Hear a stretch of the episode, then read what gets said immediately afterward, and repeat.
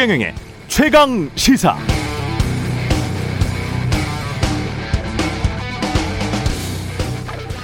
네, 오늘과 수요일 대장동 개발 의혹 관련 국정감사가 진행됩니다. 국감에서 논란의 핵심은 네 가지일 겁니다.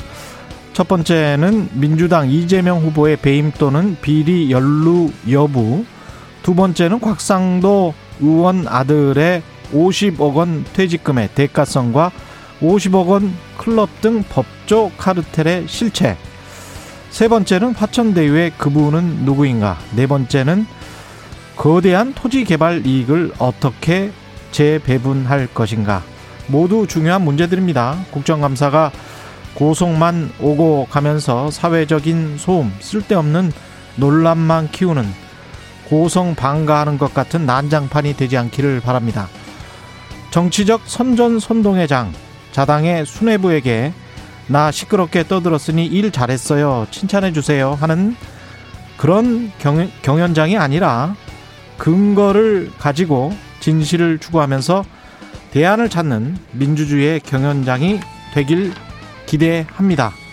그런데 평소에도 잘 안 됐는데 될까요? 싶습니다. 네, 안녕하십니까. 10월 18일 세상에 이익이 되는 방송 최경령의 최강시사 출발합니다. 저는 KBS 최경령 기자고요. 최경령의 최강시사 유튜브에 검색하시면 실시간 방송 보실 수 있습니다. 문자 자면은 짧은 문자 50원, 긴 문자 100원이 드는 샵 9730 무료인 콩 어플 또는 유튜브에 의견 보내주시기 바랍니다. 청취율 조사 기간 맞아서 최경련의 최강 시사가 따뜻한 커피, 시원한 커피. 지금 시원한 커피 마시기에는 조금 추, 추운데 따뜻한 커피만 쏘는 걸로. 예. 청취자 여러분 많은 참여 바라고요. 오늘 1부에서는 국민의힘 유승민 대선 경선 후보 만나고요. 2부에서는 최고의 정치 더불어민주당 진성준 의원, 국민의힘 성일종 의원 만납니다.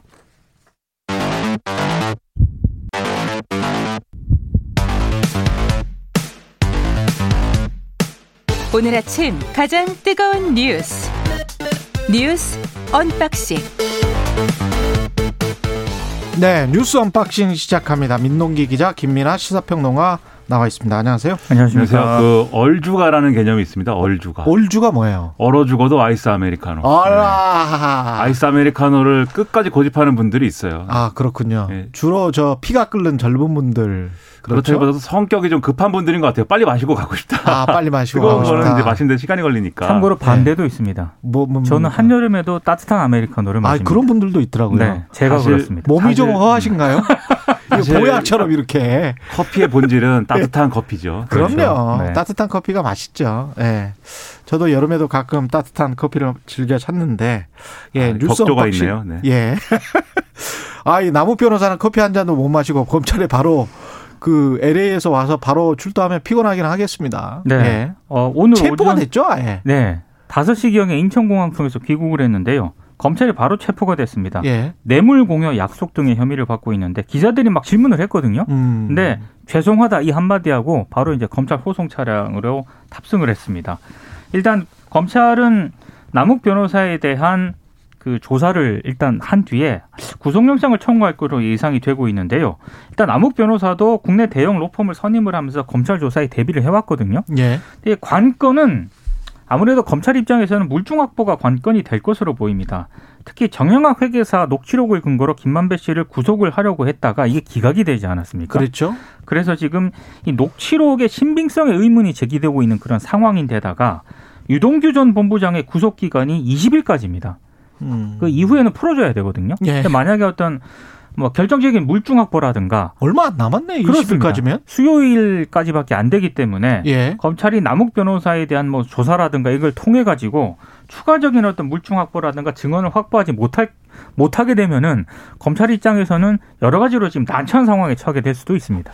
그러니까 남욱 변호사가 지금 할 일이 많아요. 대단히 많은 일을 해야 됩니다. 첫째로 네. 지금 말씀하신 것처럼 유동규 전 본부장이 구속 기간이 끝나기 전에 기소를 해야 되는데 지금 기소를 하기 위해서는 지금 이제 핵심 이제 그 혐의가 크게 두 개인데 김만배 씨로부터 이제 700억을 약속받고 5억을 받았다. 이게 이제 하나가 있고 그다음에 유래 신도시 사업자 정모 씨로부터 3억 원을 받았다. 이게 있죠. 이, 이 정모 씨의 경우에는 3억 원 자기가 준 거 사진 찍어 가지고 음. 이 화천대유 관계자들한테 갖고 가 가지고 어, 내 몫을 내놔라 뭐 이렇게 어, 이 협상을 했다 뭐 이런 이제 어, 이 의혹도 있는 건데 사망을 받은 사람은 유동규죠. 그렇습니다. 그렇죠. 그래서 이 유동규 전 본부장이 두 개 두 가지 이제 뇌물 혐의에 대해서 각각 다 남욱 변호사가 이제 일정 부분 증언을 해줄 수 있는 부분이 있어요. 첫째 이제 위례 신도시 관련돼서 남욱 변호사도 사업자 중에 하나였지 않습니까? 그랬죠. 그렇기 때문에 당시 상황 유동규 당시 본부장이 위례 신도시에 어떤 식으로 개입했고 그거에 대한 대가를 어떻게 챙겼다라는 부분을 증언해 줄 수 있는 부분이 하나가 있고 예. 두 번째는 김만배 씨로부터 온 5억 원, 음. 이 5억 원 중에 4억 원이 이제 수표였잖아요. 예. 그 수표가 이제 남욱 변호사한테까지 갔다는 건 입증이 됐는데 남욱 변호사 사무실에 있다는 거 아니에요? 그렇죠. 예. 이거 김만배 씨가 그건 남욱 변호사 운영 자금으로 이제 준 거다 이렇게 빌려준 거다 이렇게 얘기를 하고 김만배는 그렇게 이야기하고 있고 그렇죠. 근데 의심하는 것은 검찰이 의심하는 것은 이 수표 4억을 남욱 변호사가 받고 예. 이걸 현금으로 음. 자기 돈 중에 현금으로 유동규 전 본부장한테 준 게 또 있는 것으로 추정된다. 아. 이거를 입증하고 싶은 거거든요. 그래서 이 부분에서 이제 남욱 변호사가 해가지고 증언을 해서 유동규 전 본부장의 구속 기소를 이끌어내는 뭐 그런 역할을 할 것인가. 그러니까 검찰은 자금 세탁을 거쳐가지고 현금으로 간 것으로 의심이 된다고 하면서 처음에 수표 사억 현금 1억을 공소장에 넣었다가 영장 그 영장 실질 심사에서 이거 현금 5억으로 바꾸지 않았습니까? 예. 바꾼 것도 이제 요렇게 자금 세탁을 거쳐서라고 이제 이제 그런 이유를 든 거거든요. 음. 근데 한 가지 변수는 이 모든 것을 검찰의 의도대로 남욱 변호사가 진술을 하게 되면은 이거 남욱 변호사 본인한테 불리한 거거든요. 그렇죠. 뇌물 공여가 되니까. 그렇습니다. 이게 예. 본인한테 예. 불리한 진술을 과연 검찰에 가서 할 것인가? 이게 좀 변수인 것 같아요. 변호사 입장에서는 JTBC와의 인터뷰에서 그렇게 이야기를 했잖아요. 나는 2015년 이후의 일은 전혀 모른다. 그렇죠. 나는 재무적 투자자일 뿐이다. 그렇죠. 나는 지분을 가지고만 있을 뿐이고 내가 아는 거는 그 전의 일이다 이거거든요.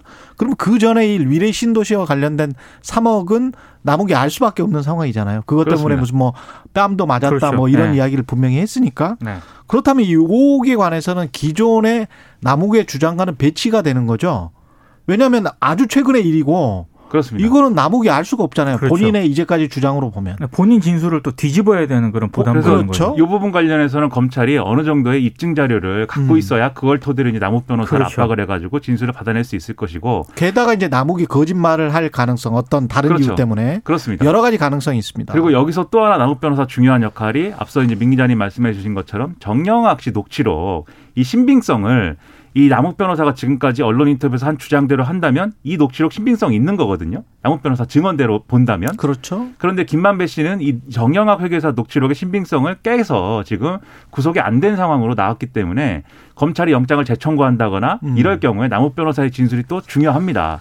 상당히 지금 원래도 키맨이었는데 음. 더 대단한 키맨이 지금 된 상황에서 잡혀왔습니다. 네, 어떤 증언을 할까? 이게 지금 편 집이 됐는지 안 됐는지 그 사실 여부는 좀 밝혀졌으면 좋겠어요. 그러니까 재판부가 예. 일단은 그, 그 가능성을 염두에 두고 법정에서 예. 그걸 못 틀게 했거든요. 아. 근데 이제 요게 이제 편집이 됐, 됐을 수도 있고 정영학 씨한테 유리한 부분만 나왔을 수도 있는데 중요한 건 그렇죠. 거기 등장하는 얘기들이 어. 예를 들면 편집이라는 게 아주 뭐 미세하게 하지 않은 이상 예. 거기 나오는 이 얘기들의 신뢰성에 대한 부분이 이제 첫 번째로 이제 확인돼야 될 부분인 거고 그렇죠. 이 조각조각 났다 하더라도요. 예. 둘째는 이제 그 당시에 구속영장 심사할 때 재판부가 이거 못 틀게 한 이유 중에 또 하나는 이 방어권 보장이 안 됐다는 측면이었어요. 그래서 김만배 음. 씨한테 녹취록을 들려주고 여기에 대해서 방어권을 보장해 준 뒤에 이것을 이제 증거를 활용하는 이런 방식으로 갔어야 되는데 네. 김만배 씨한테 녹취록을 들려주지 않고 그냥 건너 뛰어버린 거잖아요. 그러니까 이런 문제는 있었기 때문에 변호인이 계속 검찰에게 그 녹취록이라든가 이런 거를 달라 그랬는데 그렇죠. 들려달라 그랬는데 네. 검찰에서 그렇게 협조를 안 한 것으로 알고 있거든요. 그게 아마 영장 실질 심사에서는 굉장히 불리하게 작용을 한 그래서 거죠. 그래서 그 방어권을 뭐 보장해 주는 방식으로 가더라도 신뢰성에 있어서는 남욱 음. 변호사의 역할이 지금 중요하게 돼버렸다는 겁니다. 예. 오늘 그리고 국정감사에 출석을 하고 수요일 날 국정감사에 출석을 합니다. 더불어민주당 이재명 대선 후보입니다. 네, 이재명 후보가 어제 SNS에 글을 하나 올렸는데요. 어, 경기도지사로서 마지막 국감에 책임감 있게 임하겠다라고 밝혔고 결과는 국민의힘 의도와는 다를 것이다 이런 점을 강조를 했습니다. 아무래도 이제 오늘 그 국회 행정안전위원회 국정감사 그리고 20일에는 국토교통위원회 국정감사가 실시가 되는데 핵심은 크게 네 가지 정도 되지 않겠습니까? 예. 대장동 개발 특혜에 배임이 있었는가 없었는가 이 부분을 그렇죠. 가지고 아마 여야가 굉장히 치열한 공방을 벌일 것 같고요. 그리고 유동규 전 본부장 문제. 측근이냐 아니냐 아마 이 문제가 또 국정감사에서 굉장히 치열한 논쟁이 벌어질 것으로 보입니다. 그리고 어, 제가 봤을 때 압도적 비중으로 이 문제가 가장 많이 나올 것 같은데요. 천화동인 1호 실소유주 그분은 대체 누구냐 이걸 가지고 어 야권에서는 아무래도 이재명 전 이재명 지사의 가능성이 높다 이런 쪽으로 의혹을 제기할 것 같고 여기에 대해서 해왔죠. 그렇습니다. 예. 여기에 대해서 이제 민주당이 방어하는 그런 자세를 취할 것 같은데요. 마지막으로 이제 이거는 어, 더불어민주당 쪽에서 강력하게 제기를 할 것 같습니다. 음. 특히 곽상도 전 국민의힘 아들의 뭐 퇴직금 50억이라든가 예. 박영수 전 특검 딸의 뭐 대장동 아파트 분양 의혹이라든가 그리고 법조계 인사들이 많이 관련돼 있지 않습니까? 이런 부분들에 대해서 아마 굉장히 의혹 제기를 더불어민주당 쪽에서 제기를 할 것 같은데 여기에 대해서는 또 어, 국민의힘이 어떻게 또 방어를 할 것인가 이 문제도 좀 관전 포인트가 될 것 같습니다. 그러니까 이제 민주당 쪽에서는 지금 말씀하신 대로 법조인 플러스 국민의힘 게이트다 이 주장에 더해서 대장동 개발 사업이라는 게 그렇게 나쁜 사업이 아니다라는 취지로 LCT 봐라. LCT 그 얘기를 다시 꺼낼 것이다. 그렇죠. 이런 이제 보도도 나오고 있는데 이게 이건 이제 어쨌든 반격의 차원에서 하는 것이고 결국은 이제 이재명 지사가 답을 해야 될 굉장히 여러 가지 이제 얘기 중에 가장 크게 이제 쟁점이 될 게 사실은 배임 문제인 것 같아요. 왜냐하면 지금 그분이 누구냐에 대해서는 이건 이재명 지사의 비리다 이렇게 얘기하는 거잖아요. 그러니까 뇌물이 됐든 이게 뭐가 됐든 어떤 비리다라는 차원의 얘기인 건데 지금 그 대목과 관련돼서는 이론 한번 받은 적 없다. 그렇죠. 네. 그 근데 이 대목과 관련돼서는 별도의 지금 국민의힘이 추가로 이렇게 수집해가지고 확보해 놓은 증거, 명확한 증거가 있지 않는 한 정치적 주장은 많이 할 수 있어도 이게 핵심적인 쟁점이 되긴 좀 어렵다고 보고 제가 보기에는 이게 오히려 더불어민주당의 쟁점이 될 수가 있습니다. 그렇습니다. 그분이 방어를 하는 게 아니고 네. 공격을 할 가능성이 높아요. 그렇습니다. 더불어민주당은 네. 그분이 그분이 이재명이 음. 아니고 누군 것 같은데 그게 당신들과 어떤 연관이 있을 수밖에 없다라는 그런 시나리오가 굉장히 많이 나올 것 같습니다. 그렇죠. 그런 주장이 예. 나오겠죠. 음. 근데 다만 이제 배임 관련돼서는 아마 이런저런 경로로 굉장히 강하게 이제 국민의힘에서 공세를 펼 것 같아요. 왜냐하면 예. 주장하기가 굉장히 좋지 않습니까? 예. 이재명 지사가 이 사업의 어떤 전반적인 구조를 알았고 그 다음에 나아가서는 어떤 화천대유 관계자들에게 이러저러한 초과 이익이 다 갈 수도 있다는 사실을 뭐 알았다고 한다면 이렇게 전제를 붙여서 그렇죠. 그렇게 그러면 배임 혐의가 예. 성립할 수 있다. 이제 이런 주장을 하기 좋기 때문에 음. 결국 여기서 이제 답변을 잘 해야 되는데 지금 여러모로 이제 이재명 지사의 지지자들과 민주당 사이에서 우려할 수 있는 부분은 이 답변을 할 때 이재명 지사 원래 스타일 있잖아요. 예. 이렇게 어 이 이 자기의 의혹에 대해서는 좀 이렇게 어 몇 마디 이제 프레임으로 좀 답을 하고 나머지는 이제 어 여러 가지 이제 국민의힘 게이트라든지 이런 주장을 굉장히 강하게 하는 방식으로 이렇게 대응을 하게 될 원래 스타일대로 하면 그렇게 될 건데 음. 오늘 언론의 어떤 반응이나 이런 걸 쭉 보면 그렇게 하면 오히려 말릴 수 있다 이, 이 지적을 많이 하고 있어요. 네. 그래서 오히려 그런 이제 국민의힘 게이트라든지 이런 반격성 지 어떤 그런 주장을 본인의 입으로 하기보다는 그런 거 이제 국정감사장에 이제 여당 의원들이 있으니까 그분들의 몫이고 이재명 지사는 본인 입장에서 본인이 생각한 어떤 여러 가지 사업의 어떤 흐름이라든가 이런 것들을 그리고 본인에게 제기된 혐의들을 명확하게 설명하는 방식이 좋다. 국민에게 설명하는 방식. 음. 그래서 이, 이 예상하지 않은 어떤 감정적인 어떤 대응으로 인해서 리스크가 커지는 것을 막아야 된다. 이런 음. 조언들이 많이 실리고 있습니다. 예. 뭐 가장 중요한 건 진실이니까요. 그렇죠. 진실이 그렇죠. 좀 국정감사 근데 국정감사에서 진실이 얼마나 밝혀질 수 있을지는 모르겠습니다만은 여야 누구든 뭐 진실을 밝히는 사람이 스타가 될 겁니다. 네. 예. 만약 진실을 밝힐 수 있다면 그럼요. 네. 예. 그렇다면 정말 스타가 될 겁니다. 검찰도 지금 잘 못하고 있는 건데. 그렇죠. 예. 국민의힘은 토론회 주말에 했었나요? 아니 이번 주가 이제 영남 대전이라고요. 예. 오늘 이제 부산 그리고 20일은 대구 지역 순회 토론회가 열리는데 영입도 막 하더라고요. 지금. 그걸 앞두고 이제 영입 전쟁이 펼쳐졌습니다. 예. 특히 그 최재형 전 감사원장은 홍준표 의원하고 윤석열 전 음, 총장 쪽에서 양쪽에서 굉장히 공을 들였는데 최재형 전 원장은 홍준표 의원 쪽으로 갔습니다. 가면서 이런 얘기를 했더라고요. 안정적이고 도덕적이고 확장성 측면에서 국민적 지지를 받을 수 있는 분을 도와야 한다고 판단했다. 그게 이제 홍준표 의원이라는 건데 최재형은 홍준표에게 그렇습니다. 예. 근데 일각에서는 이렇게 좀 최재형 전 감사원장의 영입 효과가 얼마나 크냐 이거에 대해서는 좀 물음표가 붙기도 합니다. 일단 음. 일단 어, 생각보다 지지율이 별로 안 나오는 그런 상태에서 사강 탈락을 하지 않았습니까? 예. 그리고 전현직 의원들의 어떤 그런 그 최재형 전 캠프에 참여했던 그 전현직 의원들 세력도 대부분 지금 와해가 된 그런 상태거든요. 이번에 홍준표 의원 입장에서는 그렇죠. 홍준표 예. 의원 캠프에 합류한 인사도 김성돈 전 의원뿐이에요. 최재형 그렇더라고요. 캠프에 예. 예. 합류. 그래서 다 전 의원들이죠. 그렇습니다. 그래서 그렇게 크지 않을 것이다. 이런 전망도 좀 나오고 있는 그런 상황입니다. 그러고 보면 여론조사에서 저렇게 잘 나오는 것도 홍준표의 개인기가 아닌가 싶기도 하고요. 그렇죠. 예. 그리고 이제 홍준표 의원을 향한 이제 적극적이고 포지티브한 지지의 성격도 물론 일부 있겠지만 그 상당 부분은 윤석열 전 총장에 대한 실망감 이런 것들이 반영된 상황이 크다고 보고요. 음. 그런 점에서 최재형 전 원장을 어쨌든 영입을 한 것은 그런 명분론의 입장에서는 사실 좋은 얘기죠. 이게 홍준표 의원이 계속 주장하고 있는 바가 윤석열 전 총장이 뭐 장모 의혹도 있고 배우자 의혹도 있고 고발 사주도 있고 뭐 법조 카르텔의 일원이고 이러면서 여러 가지로 지금 이제 선거에 나가서 불안한 후보가 될 수가 있다라는 점을 굉장히 강조하고 있는 거잖아요. 예. 그 점에서 최재형 전 감사원장은 어쨌든 보수 지지층이 볼 때는 굉장히 어, 바른 생활 사나이 뭐 이런 이미지인데 예. 이런 이미지에서 어쨌든 홍준표 의원의 지지를 이끌어낸 그런 상황이 됐, 기 때문에 명분론에 있어서는 우위를 찾았다 이렇게 볼 수가 있겠는데 그럼 조직적인 측면에서는 이제 지금 민 기자님 말씀하신 대로 얻은 게 뭐냐의 의문이 좀 있는데 그 윤석열 후보는 주호영 그렇죠. 의원을 또 선대위원장으로 영입했으면 TK를 잡겠다 뭐 이런 의도가 있는 것 같습니다. 그 원내대표도 하고 네. 그렇습니다. 예. 그리고 바로 직전에 이제 전당대회 출마도 한 인물이고. 그렇죠. 그리고 이제 주호영 전 의원 같은 주호영 의원 같은 경우에는 이제 친이계 이렇게 분류가 됐잖아요. 과거부터도 친이 그렇죠. 예. 여기에 더해서 또 영입을 한 사람이 윤상현 의원입니다. 윤상현 의원은 또 과거에 친박계, 예, 박근혜 전 대통령을 뭐 누님이라고 불렀다, 뭐 이런 얘기도 있을 만큼. 그렇죠. 네, 이런 인사를 또 영입을 했고, 그리고 조혜진 의원, 이, 이 최재형 전 원장 캠프에 합류를 했다가 아. 지금 이제 PK의 어떤 그 어, 좀 이 공략을 할 수 있는 이런 인사이다라고 보는 그런 차원이 지금 있거든요.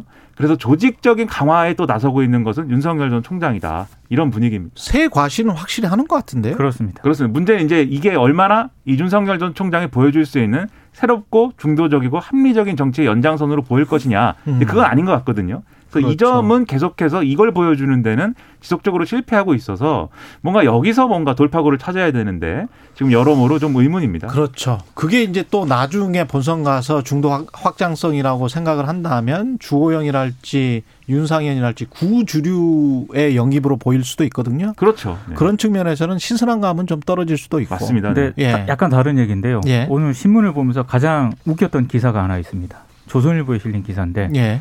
원희룡 전 제주지사가 윤석열 촌장이 계속 TV 토론에서 자기 칭찬하지 않았습니까? 예. 이 부분을 언급을 하면서 한 두 번까지는 왜 저러지 싶었는데 한 번더 음. 하면 스토커로 신고하려고 한다 이런 얘기를 했다고. 원희룡 후보가 원희룡 전 그, 지사가 네, 칭찬을 했다고 해서 스토커가 될 수는 없는 거예요. 아, 약간의 거리두기를 하려고 하, 거리두기를 하려고 하는 거예요. 왜냐하면 이미 이미지는 굳어졌다. 네, 지난 TV, 늦었다. 네, 지난 TV 토론에서 합니다. 예. 지난 TV 토론에서 윤석열 전 총장이 징계 판결에 대해서 음. 명확하게 얘기를 했으면 되는데 유승민 후보가 질문을 할 때 그거를 질문 답을 못 했잖아요. 안 답을 안 그렇죠. 했잖아요. 사실상 안 한 거죠. 그 답을 안 해버리는 모습이 유권자들이 볼 때는 아 저거 기회주의 네. 아니야 이렇게 비칠 수가 있거든요. 아니 기회주의라기보다는 후보로 나온 것보다는 뭔가 나중에 어떤 자리를 원하는 것 같은 그런 느낌. 그래서 그러니까 뭐, 이건 음. 대통령을 원하는 거잖아요. 네. 후보들이. 네. 근데 다른 생각을 하고 있는 것 같으면 그 후보한테 표가 갈까 그런 생각도 들고요. 스토커라는 단어까지 있어. 말씀하신 것처럼 단일화 효과도 있을 수가 있고 음. 그게 아니라 하더라도 윤석열 전 총장 지지층에게 좀 업혀가는 이러한 효과를 노린 거일 수도 있는데 어차피 네 명 중에서 한 명만 뽑는데 그렇습니다. 그렇다 예. 하더라도 일단은 지지율을 이제 좀 어, 좀 이 긍정적인 이미지를 유지하는 게 중요하니까요. 예. 그래서 이런 전략일 수 있는데 여러 가지를 겨냥했겠지만 결국은 그게 오히려 역풍이 될 수 있는 상황이어서 일단은 선거기에 나선 상황인데 계속 이렇게 오락가락 오락가락 하면 오히려 지지율이 빠질 수 있다는 거를 이 명심을 해야 됩니다. 뉴스 언박싱 민동기 기자 김민아 시사평론가였습니다. 고맙습니다. 고맙습니다. 고맙습니다. KBS 1라디오 최경영의 최강시사 듣고 계신 지금 시각 7시 39분입니다. 오늘 하루 이슈의 중심. 당신의 아침을 책임지는 직격 인터뷰. 여러분은 지금 KBS 1라디오 최경영의 최강시사와 함께하고 계십니다. 네, 국민의힘 대선 본경선이 시작된 지 일주일 지났고요. 후보 간 치열한 경선 레이스 진행 중입니다. 이번 주 영남권에서 순회 토론회가 연달아 열립니다. 오늘은 국민의힘 대선 경선 후보죠. 유승민 전 의원 연결돼 있습니다. 안녕하세요. 예, 안녕하십니까. 예, 지난 주말 부산 방문하셨고 지금도 부산에 계시죠? 예, 부산에서 지금 양산으로 이동 중입니다. 예, 이동 중에 예. 예. 예, 전화 받아 주셔서 감사하고요. 지금 아닙니다. 예, 예. 영남 지역에만 지금 책임 당원이 한 50% 몰려 있단 말입니다. 그렇습니다. 이꼭 예. 잡아야 될 지역인데 어떻게 예. 민심의 흐름을 읽고 계세요? 예, 저는 토론이 없는 날은 주로 당원들 열심히 찾아뵙고 제가 후보가 돼야지 민주당의 이재명 후보를 확실하게 이길 수 있다. 그 점을 이렇게 호소드리고 있습니다. 예. 머닝투데이가 한국갤럽에 의뢰해서 지난 11일, 12일 조사했고 14일 네. 발표한 여론조사 결과에 따르면 예. 어, 대선 후보 선호도 조사에서 국민의힘 유, 유승민 후보가 18.2% 2주 전 같은 조사에서 13.5% 기록했는데 4.7%포인트 상승했고요. 예. 홍준표 후보가 31.2%, 윤석열 후보가 30.1%. 이게 지금 상당한 상승세를 보이고 있네요. 유승민 후보가. 예, 저는 뭐 일반 시민 여론조사는 예. 빠르게 제가 따라잡고 있다고 생각하고 이제 우리 당원들의 이 투표도 50% 반영이 되니까요. 예. 예, 당원들 마음을 특히 젊은 당원들 마음을 잡으려고 노력 중입니다. 지금 11월 5일인가 그렇게 되면은 한 2주 예. 정도밖에 남지 않았는데 시간이 조금 그렇습니다. 아쉬우실 것 같은데 막 따라잡고 있는데 어떻게 그 전략은 어떠신가요? 지금 막판 전략은? 아, 이제 민주당 후보가 정해졌기 때문에 예. 모든 모든 이, 이 점은 하나로 그냥 이렇게 압축이 됩니다. 어, 국민의힘 후보가 누가 되면 이재명 후보를 이길 거냐. 이게 정권 교체하고 직결되는 질문이기 때문에 예. 저는 저희 어, 여론조사나 투표에 응하는 시민과 당원들도 바로 그 점만 이제는 생각하실 거라고 생각합니다. 결국 본선 경쟁력이죠.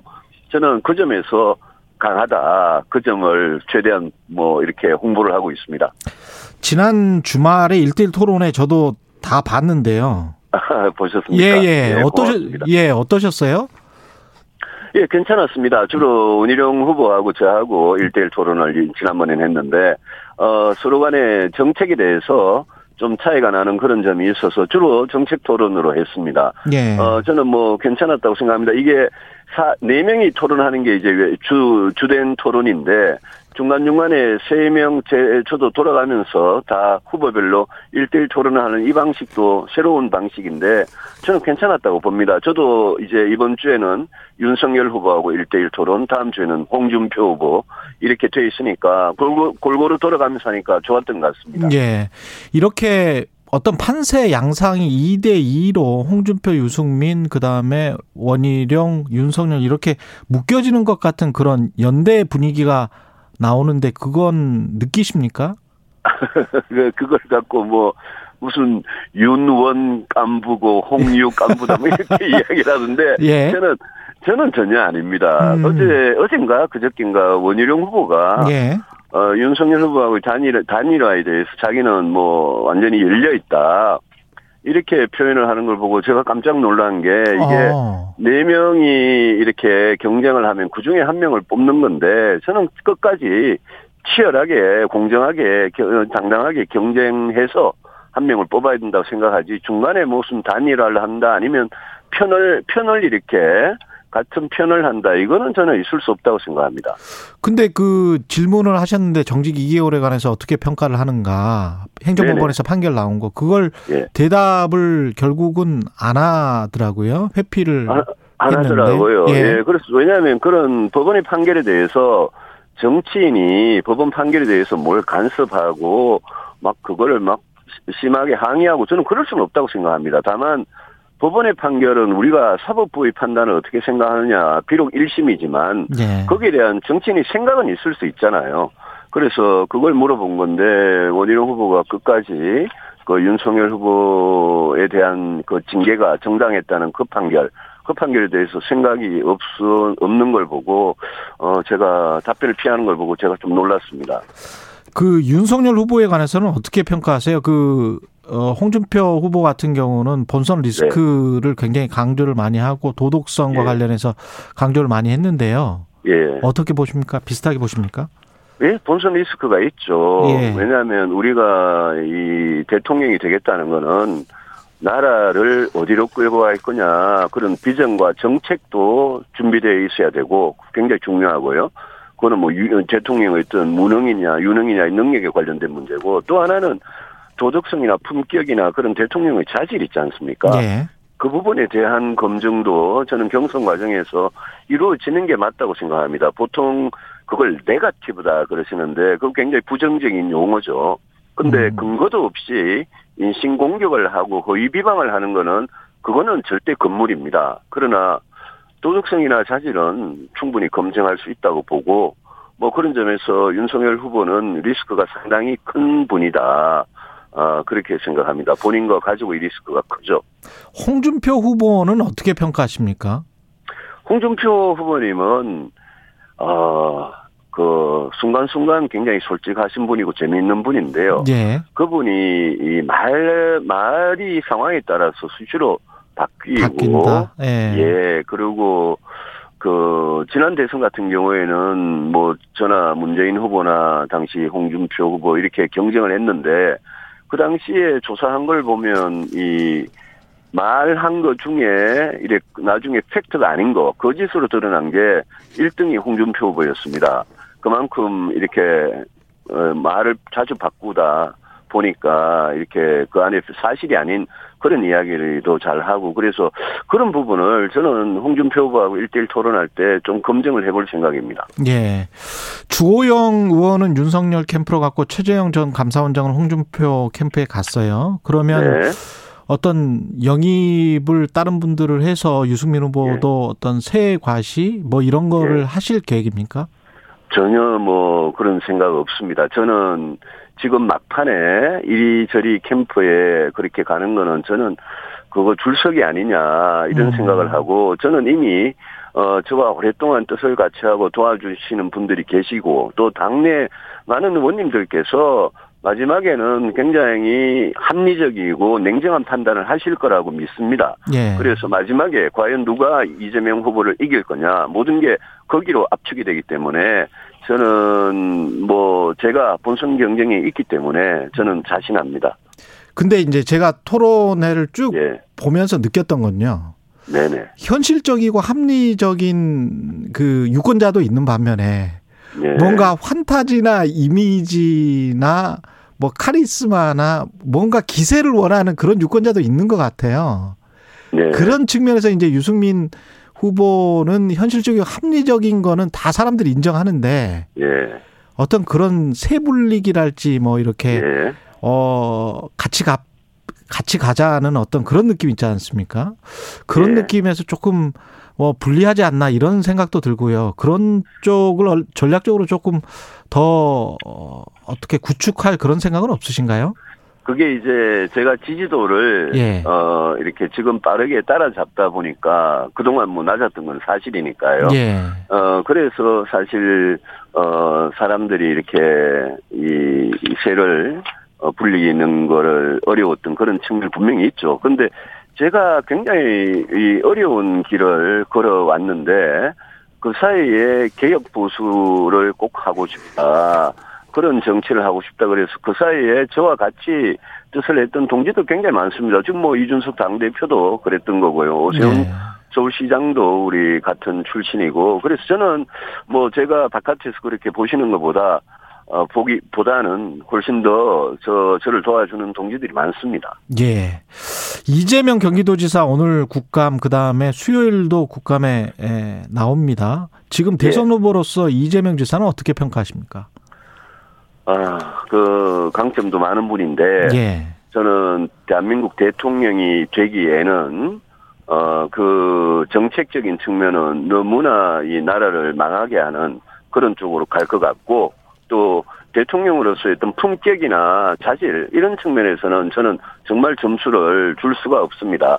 그래서 이재명 후보하고 그런 분하고 붙어서 정말 이겨내려면 음. 정책도 준비가 잘 돼 있고 TV 토론도 강하고 그리고 도덕성이나 자질에서도 완벽한 사람이 나가서 나가야 이긴다고 생각하고 그게 감히 저라고 생각합니다.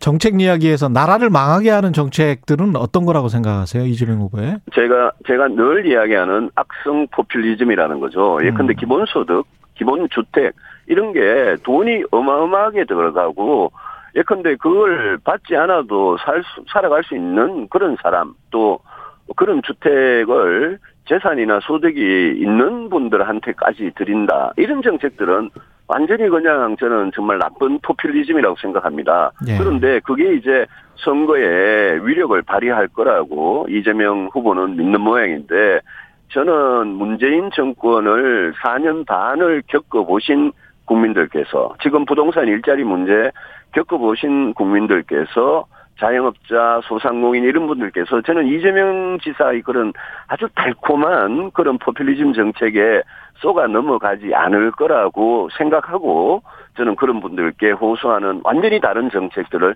준비하고 있습니다. 유승민 후보의 정책을 좀 소개를 해 주십시오, 그러면. 예, 저는 부동산은 기본주택 같은 그런 로또식의 부동산은 안 하고 부동산은 딱 세 가지입니다. 저는 공급을 확실하게 늘리고 부동산 세금은 줄이고 규제 풀고 특히 지금 대출 규제를 줘오고 있는데 예. 저는 1가구 1주택 무주 그걸 원하는 분들한테 대출 규제는 그거는 안 하는 게 맞다고 생각합니다. 그리고 저는 일자리에 있어서도 문재인식 내지는 이재명식 그런 일자리가 아니라 진짜 우리 경제 이렇게 세 살이 돋아나서 우리 경제가 성장해서 나오는 좋은 일자리 그런 일자리를 만들려면 기업과 산업을 다시 일으켜 세워야 됩니다. 그래서 저는 무엇보다도 대통령이 되면 부동산 문제 해결한 다음에는 모든 전력을 어 경제를 다시 성장시키는데 하는 거고 거기에 제가 제일 중요하게 생각하는 게 제가 그걸 디지털 혁신 인재 100만 명이라고 그러는데 예. 혁신 인재를 양성하면 우리 경제는 살아나게 되어 있습니다. 거기에 5년 내내 올인할 생각입니다. 그 대출 규제 같은 경우는 인플레이션 상황이랄지 또 잘 아시겠지만 가계 빚을 져서 대출을 통해서 실수요자가 집을 사는 게 아니고 예. 투자를 하는 분들도 많잖아요. 아니요. 그거는 예. 이제 구분을 해야 됩니다. 예. 무, 무주택자가 예. 내집 마련을 위해서 아니면 전월세를 위해서 예. 그거는 실수요기 때문에 그런 대출까지도 이렇게 집값을 올리고 전월세를 올려놓고 대출을 막아버리면 어떡하라는 음. 이야기입니까? 그래서 그 무주택자 가 집을 마련할 때 내지는 전월세를 구할 때 거기에 필요한 대출까지 막아서는 안 된다. 예. 이런 뜻입니다. 알겠습니다. 본 경선까지 2주 정도 남았고요. 어떤 전략을 그렇습니다. 세우고 계신지 끝으로 좀 말씀해 주시고 예, 끝내겠습니다. 예. 예, 저는 다른 거 없습니다. 저는 어 정권 교체를 전 진짜 원하신다면 저 유승민이 살아온 길, 정치를 해온 길 제가 얼마나 신뢰를 중시하는지 또 품격 있게 정책이 잘 준비되어 있는지 이런 걸 꼭 한번 살펴봐 주시고 우리 시민들께서 당원들께서 유승민을 지지하셔서 저 이재명 후보를 이기고 정권 교체 꼭 할 수 있도록 도와주시기 바랍니다. 예, 오늘 말씀 감사하고요. 국민의힘 예. 대선 경선 예비 후보입니다. 유승민 전 의원이었습니다. 고맙습니다. 고, 고맙습니다. 예. 네, KBS 일라디오 최경령의 최강시사 1부는 여기까지고요. 잠시 후 2부에서는 최고의 정치 더불어민주당 진성준 의원, 국민의힘 성일종 의원 만납니다.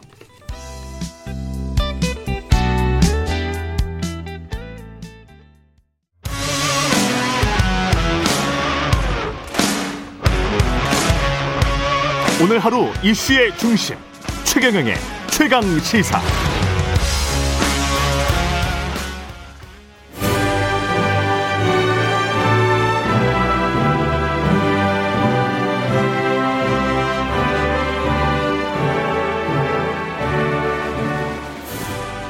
네, 전국의 가장 뜨거운 현안을 여야 의원 두 분과 이야기 나눠보는 최고의 정치. 오늘도 여야 의원 두 분 나오셨습니다. 더불어민주당 진성준 의원님 나오셨습니다. 안녕하세요. 네, 안녕하세요. 예, 국민의힘 성일종 의원님 나오셨습니다. 안녕하십니까? 네, 안녕하십니까? 성일종 의원입니다. 예, 최경령의 최강 시사 유튜브에 검색하시면 실시간 방송 보실 수 있습니다. 스마트폰 콩으로 보내시면 무료고요. 문자 참여는 짧은 문자 50원, 긴 문자 100원이 드는 샵 9730 무료인 콩 어플 또는 유튜브에 의견 보내 주시기 바랍니다. 오늘과 수요일 이재명 지사 국감 출석 이번 주에 가장 큰 현안은 이거일 것 같은데요. 어떻게 잘 대비하고 계십니까? 여당에서는 어떠, 어떠십니까? 예, 에, 저희 당도 어 제가 알기로 행정안전위원 한 분을 어, 저 사보임 했어요. 아, 그렇군요. 예. 장관으로 어, 활동하고 계시는 의원님이 행정안전위원회에 계시는데 예. 그분이 안정혜 장관님이신가로 음. 이해 그 기억하고 있는데 예. 그분이 어, 사임을 하고 예. 어, 새롭게 민형배 의원이 보임된 것으로 아. 예, 그렇게 알고 있습니다. 과거에 이제 캠프에 계셨던 어, 이재명 예, 그렇기도 하고 예. 예. 이 문제에 대해서 공부가 되어 있고 공부가 되어 있고 또 어차피 한정혜 장관은 국정감사에 그 국정감사위원으로 참여하기 어려우신 분이니까 그러네요. 예. 예. 그렇게 해서 어, 좌지간 어, 당이 가지고 있는 역량을 다 쏟아부어서 어, 국정감사에 임하겠다 예. 그런 음, 계획입니다. 야당은 어떠십니까 국민의힘?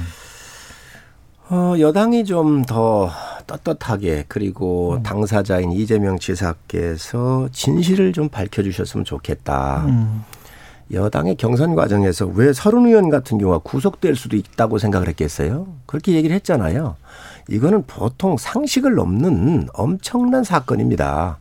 그렇기 때문에 이걸 무드려하지 말고 어, 이재명 지사께서 뭐 또 5,503억을 본인이 단군 일의 최대의 실적이라고 그러면서 자랑을 하는 판이 되겠지요.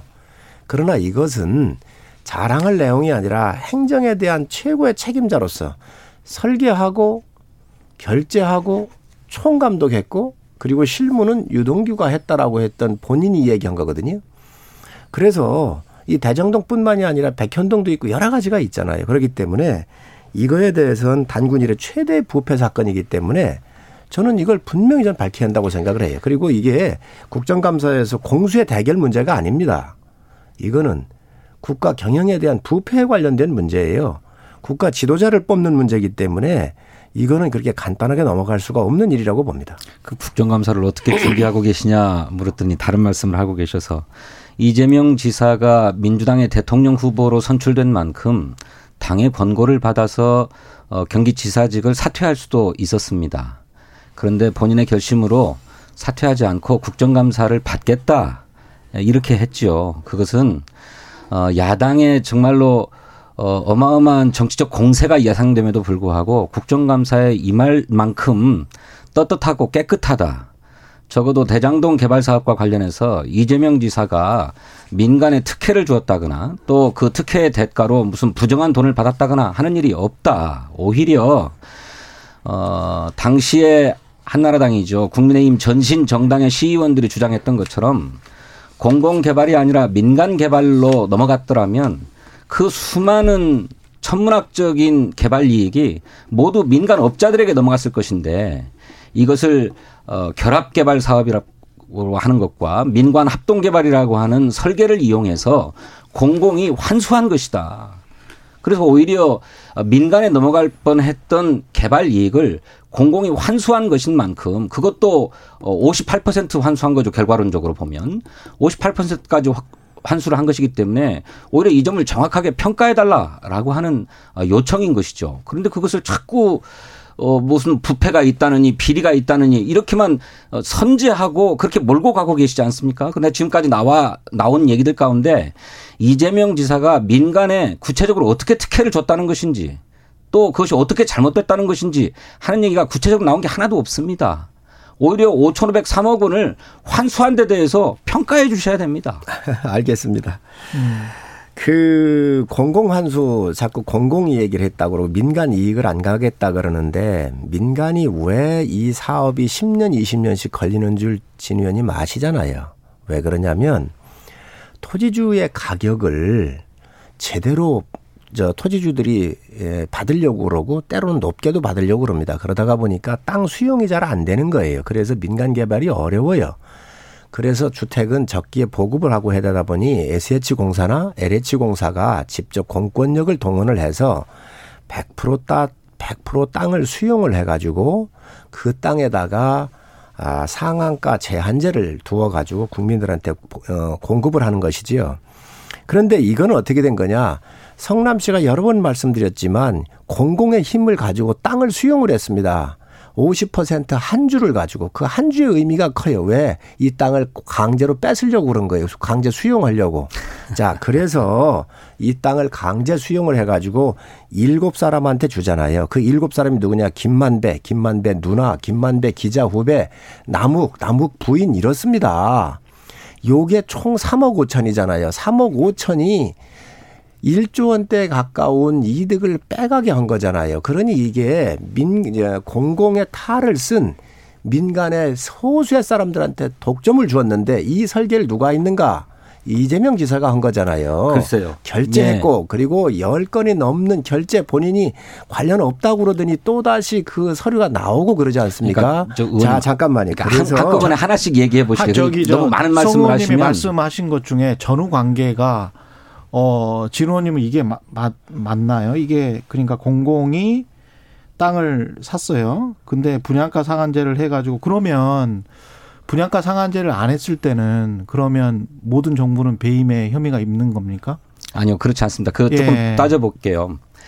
어, 그렇습니다. 그런데 어느 개발 사업에서든 공공이 필요하면 공공이 강제 수용하기도 합니다. 근데 강제 수용이라고 해서 정당한 보상 없이 수용하냐 하면 그렇지 않아요. 그리고 그 이전에 대장동 개발을 민간 개발로 추진하던 여러 업자들이 이른바 지주 작업이라고 하는 걸 하죠. 땅 매입 사업을 해가지고 원 주민은 당시에 대장동 내에 땅을 소유하고 있던 원주민은 한 15%에 불과하고 나머지는 전부 외지인 또는 그런 민간 토건업자들이 다 수요 그 사가지고 있었던 상태였어요.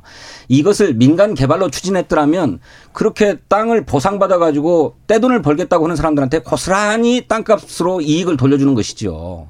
두 번째 그렇게 해서 수용해 가지고 정부가 이를테면 감정 평가 가격에 의해서 어, 보상을 하고 땅을 수용했는데 이렇게 수용한 땅을 가지고 나중에 분양을 하지 않습니까? 분양을 하는데 전부 그 업자들에게 다 넘어간 것은 아니고요.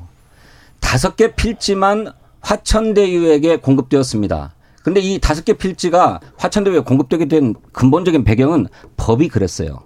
2012년 3월 달에 법을 개정해 가지고 시행령을 만들어 가지고 이렇게 민관이 공동으로 출자한 경우에 민간 업자에게 택지를 우선 공급하도록 했습니다. 이명박 정부가 한 일입니다. 왜 그렇게 했는가? 그거는 당시에 개발 사업을 활성화시켜 보겠다고 그렇게 한 거예요. 그래서 어, 화천 대유에게 다섯 개 필지를 민관 공동 출자자이기 때문에 우선 공급한 거고 그것을 85평방미터 이하의 작은 평수의 아파트를 짓도록 하는 어, 토지였기 때문에 감정 평가 가격에 의해서 계약한 것입니다. 법 제도적으로 그런 거예요. 아무런 특혜가 없어요. 원래 법이 그렇게 돼 있습니다. 알겠습니다. 알겠습니다. 그 요즘에 민주당 의원님들 나오시면 굉장히 복잡하게 설명을 해가요. 그럴 필요 없습니다. 이거 간단한 사건입니다. 자, 저 민간 민간들이 하려고 그러지요. 왜 그러냐? 돈이 되니까. 그런데 이게 시가가 600만 원짜리 땅이에요. 그런데 280만 원에 수용 강제 수용을 한 거예요. 그래서 피눈물 나는 토지주들의 땅을 뺏긴 많은 사람들이 있습니다. 이렇게 땅을 싸게 사가지고 택지 개발을 해서 11개 필지로 나누지요. 그래서 여기에 11개 필지로 나누어 가지고 6개 필지는 건설회사들한테 팝니다. 그게 180대 1 나온 거잖아요. 두 번째, 여기 5개 필지는 화천대유가 0.99%밖에 안 됩니다. 지분율이.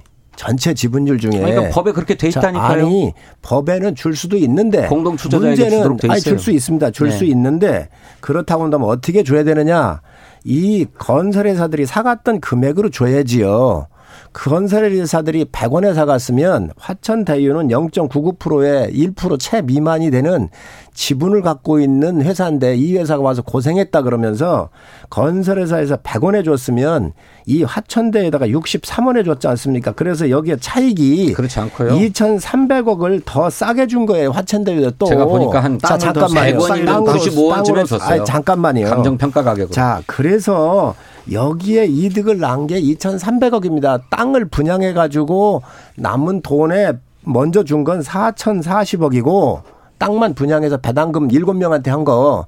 그리고 0.99%밖에 안 되는 화천대유가 지부, 주, 지주로 주주로 들어왔다 그래서 법상 줄 수 있는 그걸 이용을 해가지고 100원짜리를 63%에 주어가지고 남게 한 게 또 2,300억이고 이 땅을 갖다가 이제 분양을 또 할 거 아닙니까? 그래서 이게 3천만 원 넘게 분양가 상한제 받지 않고 해서 지금 또 분양 수익으로 들어올 게 또 몇천억이 돼요. 그래서 그러니까 1조 원 정도가 된다는 건데 제가 드리는 말씀 뭐냐? 예, 예. 어떻게 해서 이 일곱 명한테 이렇게 줄 수 있는가? 공영 개발을 탈을 써 가지고 최소한 5대5를 나눠가지고 민간한테 50 주고 성남시가 50을 가져갔으면 좋지만 그렇게 안 한 것이 문제가 있기 때문에 이게 특혜고 국민 상식에 맞지 않느니 이거에 대한 책임이 이재명 지사한테 있다는 겁니다. 아니 의원님 그러면 그걸 한번 설명해 보십시오. 부산시가 LCT를 개발하면서 부산시가 돈을 들여서 딴 사, 산 땅을 땅을 전부 100% 민간 개발업자에게 넘겨준 것, 조성 원가에 넘겨준 것은 어떻게 설명하십니까? 그 LCT는 부산시가 절반을 확보한 겁니까? 그동안의 모든 개발 사업이 다 그런 식으로 이루어졌습니다. 그 불가피한 거예요. 왜냐하면 직접 시행하기 어려우니까. 직접 시행하기 어려우니까 민간 업자들에게 땅도 분양해내고 또 경우에 따라서는 그, 그곳에 아파트까지 짓도록 하기도 하고 그렇게 하지 않습니까? 그래서 개발 사업에서 수많은 천문학적인 규모의 개발 이익이 발생해요. 이 개발 이익을 어떻게 환수할 거냐 공공이 하는 것이 핵심입니다. 그런데 성남시는 성남시가 가지고 있는 권한을 이용해서 58%에 이르는 개발 이익을 환수했다는 겁니다. 그런데 부산의 LCT 같은 경우에는 개발 이익을 한 푼도 환수하지 못했어요. 1조 원 이상 가는 추정 이익들을 전부 민간에 넘겨줬습니다. 그러지 않았습니까? 이것 이런 관행을 깨야 되겠다고 했던 것이 이재명 시장이에요. 그런데 이재명 시장이 한오라고 했지만 그래서 저희들이 볼 때는 그 어떤 역대 개발 사업에서보다도 더 많은 공공 환수액을 실현했지만 그럼에도 불구하고 천문학적 규모의 개발 이익이 민간에 넘어갔으니 앞으로 이 문제를 어떻게 제도적으로 그렇게 하지 못하도록 할 것인가 하는 것이 우리들의 숙제라고 생각합니다. 그 점은 이재명 시장도 인정하고 있는 바고요. LCT 같은 경우는요. 용적률을 높여주다가 행정적으로 문제가 생긴 거예요. 그래서 다 감옥 간 겁니다.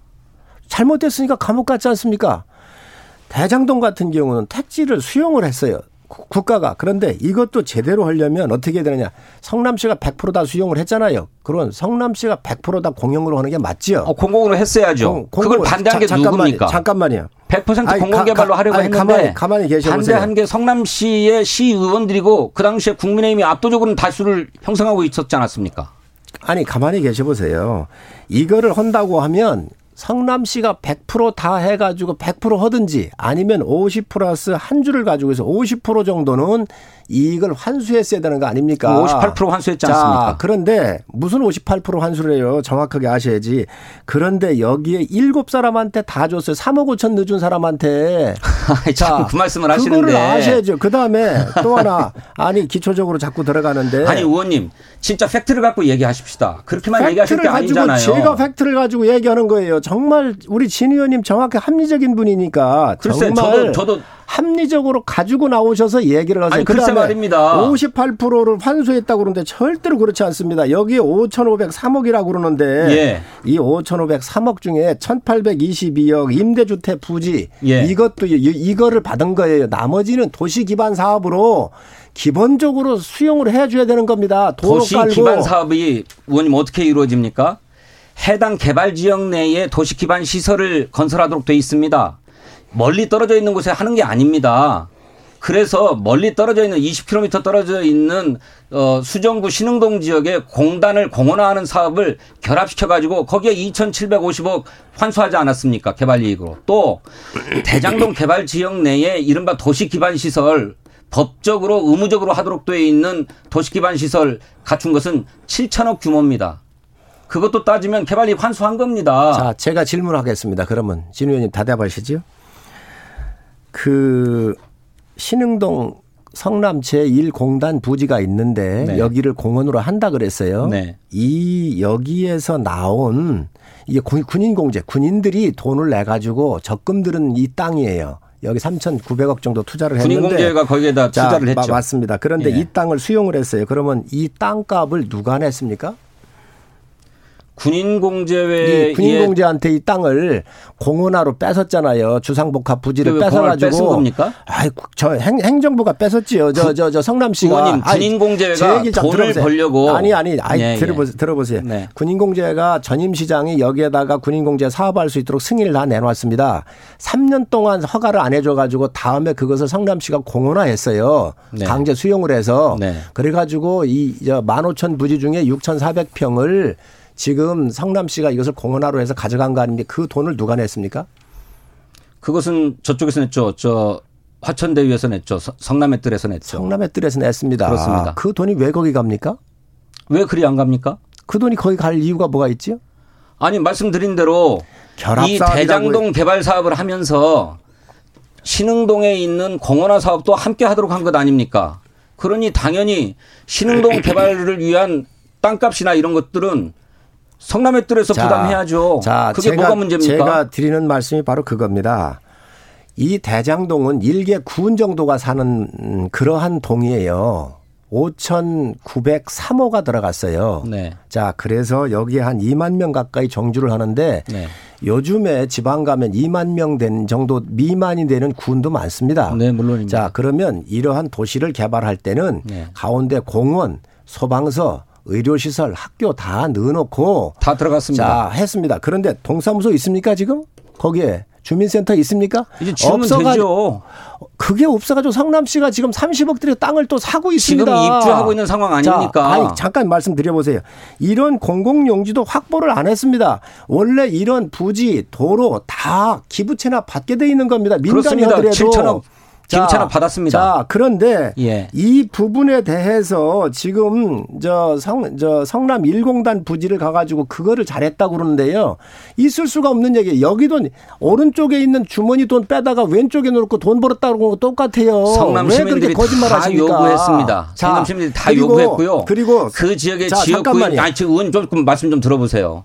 그 지역의 지역구인 김태년 의원이 그 이른바 신흥동 일공단 지역에 평지 공원을 요청하는 시민들의 요구를 받아서 총선 공약을 했고요.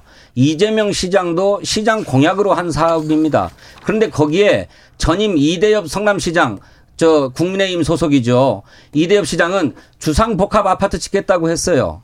그런데 성남 시민들이 거기는 오랫동안 제1공단으로서 1970년대에 이 수출 주력 역할을 했는데 이제 시민들에게 돌려달라. 거기에 아시는 것처럼 어 평화대공원이라고 하는 게 있는데 평화대공원 맞죠? 평화대공원인데 이게 너무 고지에 있는 공원이니까 시민들이 잘 이용할 수 없다. 그것과 연결되어 있는 평지 공원을 만들어 달라 해가지고 공원화 사업을 진행한 겁니다. 저도 시민들의 요구대로. 아니 저도 좀 얘기 좀 합시다. 잠깐만요. 이제 네. 여기에서 왜냐하면 한 19분 정도 됐기 때문에 다른 주제도 좀 있고요. 아니 예. 요걸 하나 좀 정리를 하고 예. 가야 될 것 같아요. 예. 이 시장 공약 사항이 맞습니다. 성남 1공단 부지. 자, 그런데 성남 1공단 부지로 2km를 걸어 반원을 걸어 보면 11개 공원이 있습니다.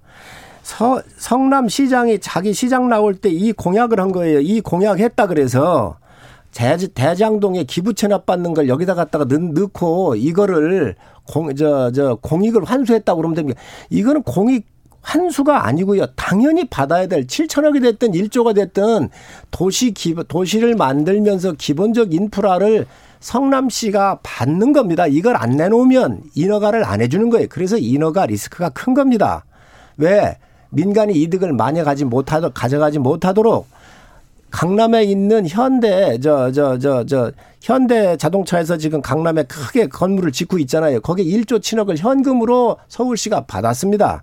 이거를 민간은 최대한 적게 내려고 그러고 관은 이걸 인허가를 해주면서 많이 받으려고 하는 거예요. 그런데 이재명 지사는 이런 거를 도시 기반 시설 현금 받은 것도 아니고 도시 기반 시설 받은 거를 여기에 갖다가 공원화한다 결합 사업이라고는 명목으로 붙여놓고선 단군 이래 최대 공약 공익이익을 저, 저 개발 이익을 환수했다고 그렇게 얘기하면 안 되지요. 의원님 그거 말씀 잘하셨는데 기본적으로 현대한테 받은 알고 있는 겁니다. 현대한테 받은 기부 체납분을 서울시가 송파구에 쓰려고 했더니 그 강남 사람들이 뭐라고 그랬습니까?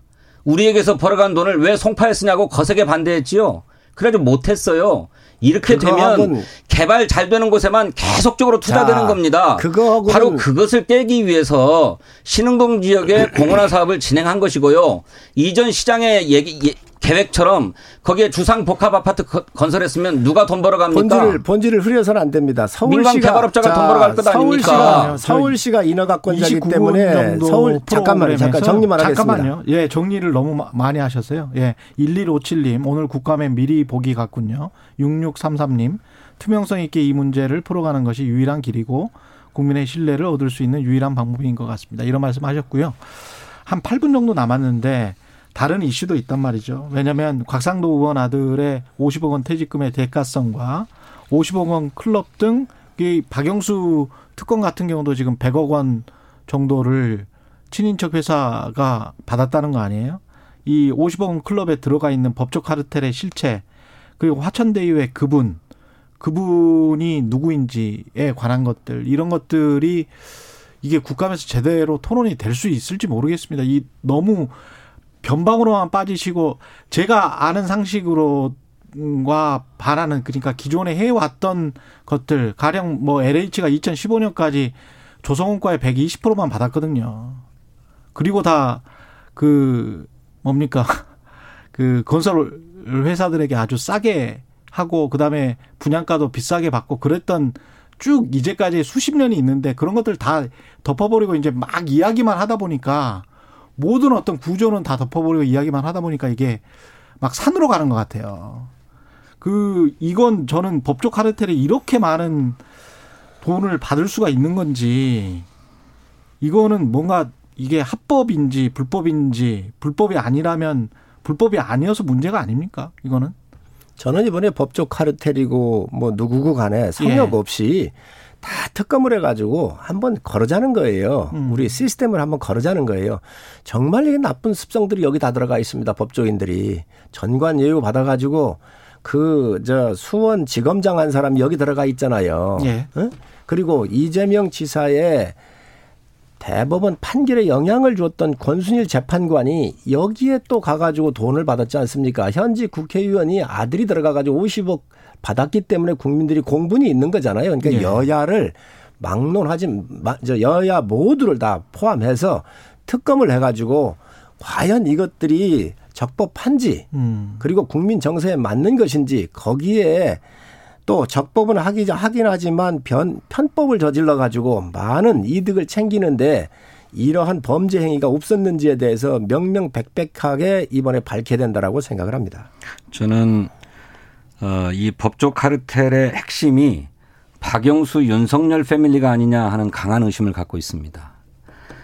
어, 아시는 것처럼 윤석열 총장은 2011년도 부산저축은행 비리 수사 당시에 주임 검사였어요. 그런데 1,800억의 부정 대출을 일삼은 C7 대출 이게 대장동 개발 사업의 전신입니다. 이 수사를 제대로 안 했습니다. 근데 이 당시에 이 대출을 알선해 준 자가 부산저축은행의 회장 박연호의 어 인척이라는 거예요. 그래서 이 대출에 대출을 알선해 준 대가로 10억 3천만 원의 뇌물을 받았는데 이 사람이 2015년도에 결국에는 처벌받습니다. 2년 6개월의 징역을 사는데 2011년도 그 어마어마한 최대 금융 비리 사건이라고 하는 것을 수사하면서 당시 윤석열 수사검사가 요거를 봐줘요. 근데 당시에 당시에 이 문제를 변호했던 사람이 누군가 박영수 특검이었습니다. 그리고 이 박영수 특검이 대한변협회장 선거에 나왔을 때 함께 선거 캠프에서 일했던 사람이 남욱 지금 나오는 변호사, 그 다음에 천화동인 육호인가요? 그게 소유주로 알려 있는 알려져 있는 조현성 변호사 이런 사람들이 박영수 특검하고 패밀리를 이루고 있었다는 것입니다. 그리고 같은 법무법인에 있었고 또 실제로 화천대유의 고문으로 박영수는 일하고 남욱은 그것의 자회사인 천화동인 또 조현성은 천화동인 뭐 6호 이렇게 다 엮여 있어요. 저는 박영수 윤석열 패밀리가 이 법조 카르텔의 대장동 사업에 얽혀 있는 법조 카르텔의 핵심이 아닌가 하는 그런 의심을 갖고 있습니다. 지금 부산저축은행 얘기를 하셨는데 이 부산저축은행 사건은 120개의 부산저축은행에서 120개의 법인을 만들어 가지고 부동산 투기를 한 거예요. 그래서 이게 문제가 됐었고 이거에 대해서 사법적 처리를 받았습니다. 그런데 대장동은 당시에 일반 대출이었기 때문에 이 대상이 안 돼요. 그런데 저는 이거를 이재명 지사가 들고 나왔거든요. 좋다는 거예요. 그러면 지금 진 의원님 말씀하신 대로 박영수 특검도 이게 지금 민주당과 당시의 야당이 어, 박근혜 대통령 그 탄핵할 때에 그 특별 검사로 임명을 해달라고 요청을 해서 박 대통령이 사인을 한 분이잖아요. 국민의 당이 요청했죠. 자 그런데 그렇다고 한다면 저 좋다는 거예요. 그러면 여기에 저 특검을 받으십시오. 윤석열도 넣고 그리고 이재명도 넣고 다 넣어서 특검하면 국민들이 납득할 거 아닙니까? 왜 뭐 이거 저 지역적인 걸 뿌끌어다가 마치 또 이걸 뒤집어 씌십니까? 그러니까 다른 거 필요 없어요. 윤석열도 당시에 부산 저축은행에 문제가 있어서 이게 대장동하고 연결된다 그러면 특검 받으십시오. 같이 하십시다. 박영수도 넣고. 뭘 그걸 두려워하십니까? 수사가 미진하면 특검도 할 수 있다고 저는 생각합니다. 그런데 아니 그런 그렇게 얘기하지 마십시오. 특검법 합의하자고 들면은 그, 굉장히 자, 복잡할 거예요. 아니 그런 거 하지 마시고 대선 시기까지 이 문제를 끌고 가려고 하는 정략적 고려 아닙니까? 왜 정략적 고려입니까? 그러면 검찰이 신속하게 수사해서 진상을 밝히면 될 것 아니겠습니까? 자, 그러면 지금 검찰 수사가 제대로 하고 있습니까? 잘 못하고 있는 것 같아요. 자, 그러니 검찰 수사, 경찰 수사를 그냥 진행하십시오. 그리고 대좌 추적하고 돈의 흐름을 자, 추적해야 되는데 자, 자, 그러니 특검을 받으시, 받으시면 특검이 될 때 다시 그 수사 기록을 넘겨주면 되니까 그렇게 안 걸립니다. 저, 안 걸립니다. 비비, 저, 저, 저, 그 드루킹 사건도 2개월 만에 다 끝났지 않습니까? 얼마든지 할 수 있습니다. 검찰의 수사가 현재 정영학이 갖다 바쳤다고 하는 녹취록 이것에 입각해서 수사를 이루고 있는데 그 정영학이 국민의힘에다가도 그 녹취록을 제공했다면서요. 그렇습니까? 뭐 언론이 어디고 다나 음. 알고 있습니다. 그 사람이 아주 용의주도한 사람인 것 같은데요. 정령하게 녹취록에 의존해서 그것을 뒷받침하기 위한 수사를 하다가 이번에 김만배의 구속영장이 기각됐습니다. 문제는 돈의 흐름입니다. 이 돈이 어디로 흘러갔고 최종적으로 종착지가 누군가를 밝혀내면 되는 문제입니다. 근데 검찰이 이걸 제대로 수사 안 해요. 저는 검찰이 각별한 책임의식과 사명감을 가지고 이 문제를 수사해야 된다고 생각합니다. 그리고 빠른 시간 내에 수사 결과를 내놔야 됩니다. 왜냐하면 이 엄청난 개발 이익에 얽힌 부정부패에 대해서 국민이 공분을 하고 있지만 또 동시에 나라의 운명을 가를 대통령 후보를 뽑는 데 있어서 중요한 판단의 근거가 될 겁니다. 그러니 책임 의식을 갖고 신속하게 수사를 정확하게 자, 해야 된다. 검찰이, 검찰이 제대로 수사 안 한다고 진 의원님 말씀하셨거든요. 자, 그러니 특검 뺏기 방법이 있습니까? 특검으로 가시면 됩니다. 뭐, 할수 있습니다. 뭐가 네. 그렇게 두려워서 그러십니까? 정리하시죠. 예, 말씀 감사하고요. 최고의 정치 국민의힘 송일정 의원 더불어민주당 진성준 의원이었습니다. 고맙습니다. 감사합니다. 감사합니다. 예, 7925님 이제 프레임은 진립니다. 진실이 빨리 밝혀지길. 8131님 슬슬 대장동도 피로감이 쌓이기 시작하네요. 이런 말씀 하셨습니다. 예, KBS 1라디오 최경련의 최강시사 2부는 여기까지입니다. 예, 3부에서는 박정우 교수와 함께하는 경제합시다 준비되어 있습니다. 고맙습니다.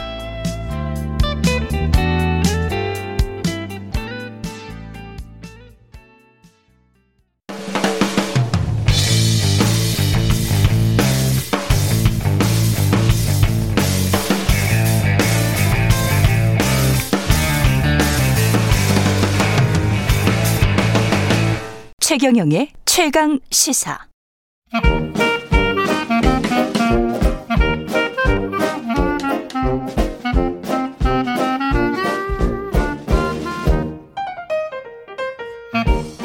네, 최경영의 최강 시사 경제합시다. 월요일은 명쾌한 경제 이야기 해보고 있습니다.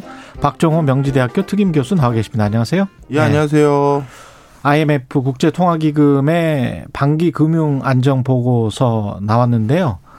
그 내용은 뭐 PDF로 한 200페이지 가까이 되는 네. 것 같은데 제가 다 읽어보지는 못하고 드문드문 봤습니다. 드문드문 봤는데 워딩들이 네. 단어들이 무섭죠. 세고 예, 그 전에 예. 안 나왔던 문구들이 있고 그래서 아, 이 보통 일은 아니구나 이런 생각을 했습니다. 네. 예. 맞습니다. 사실 IMF는 금융시장의 전 세계적인 안전성을 도모하기 위해서 점검해야 될 중요한 이슈들을 반기마다 정례적으로 보고서를 냅니다.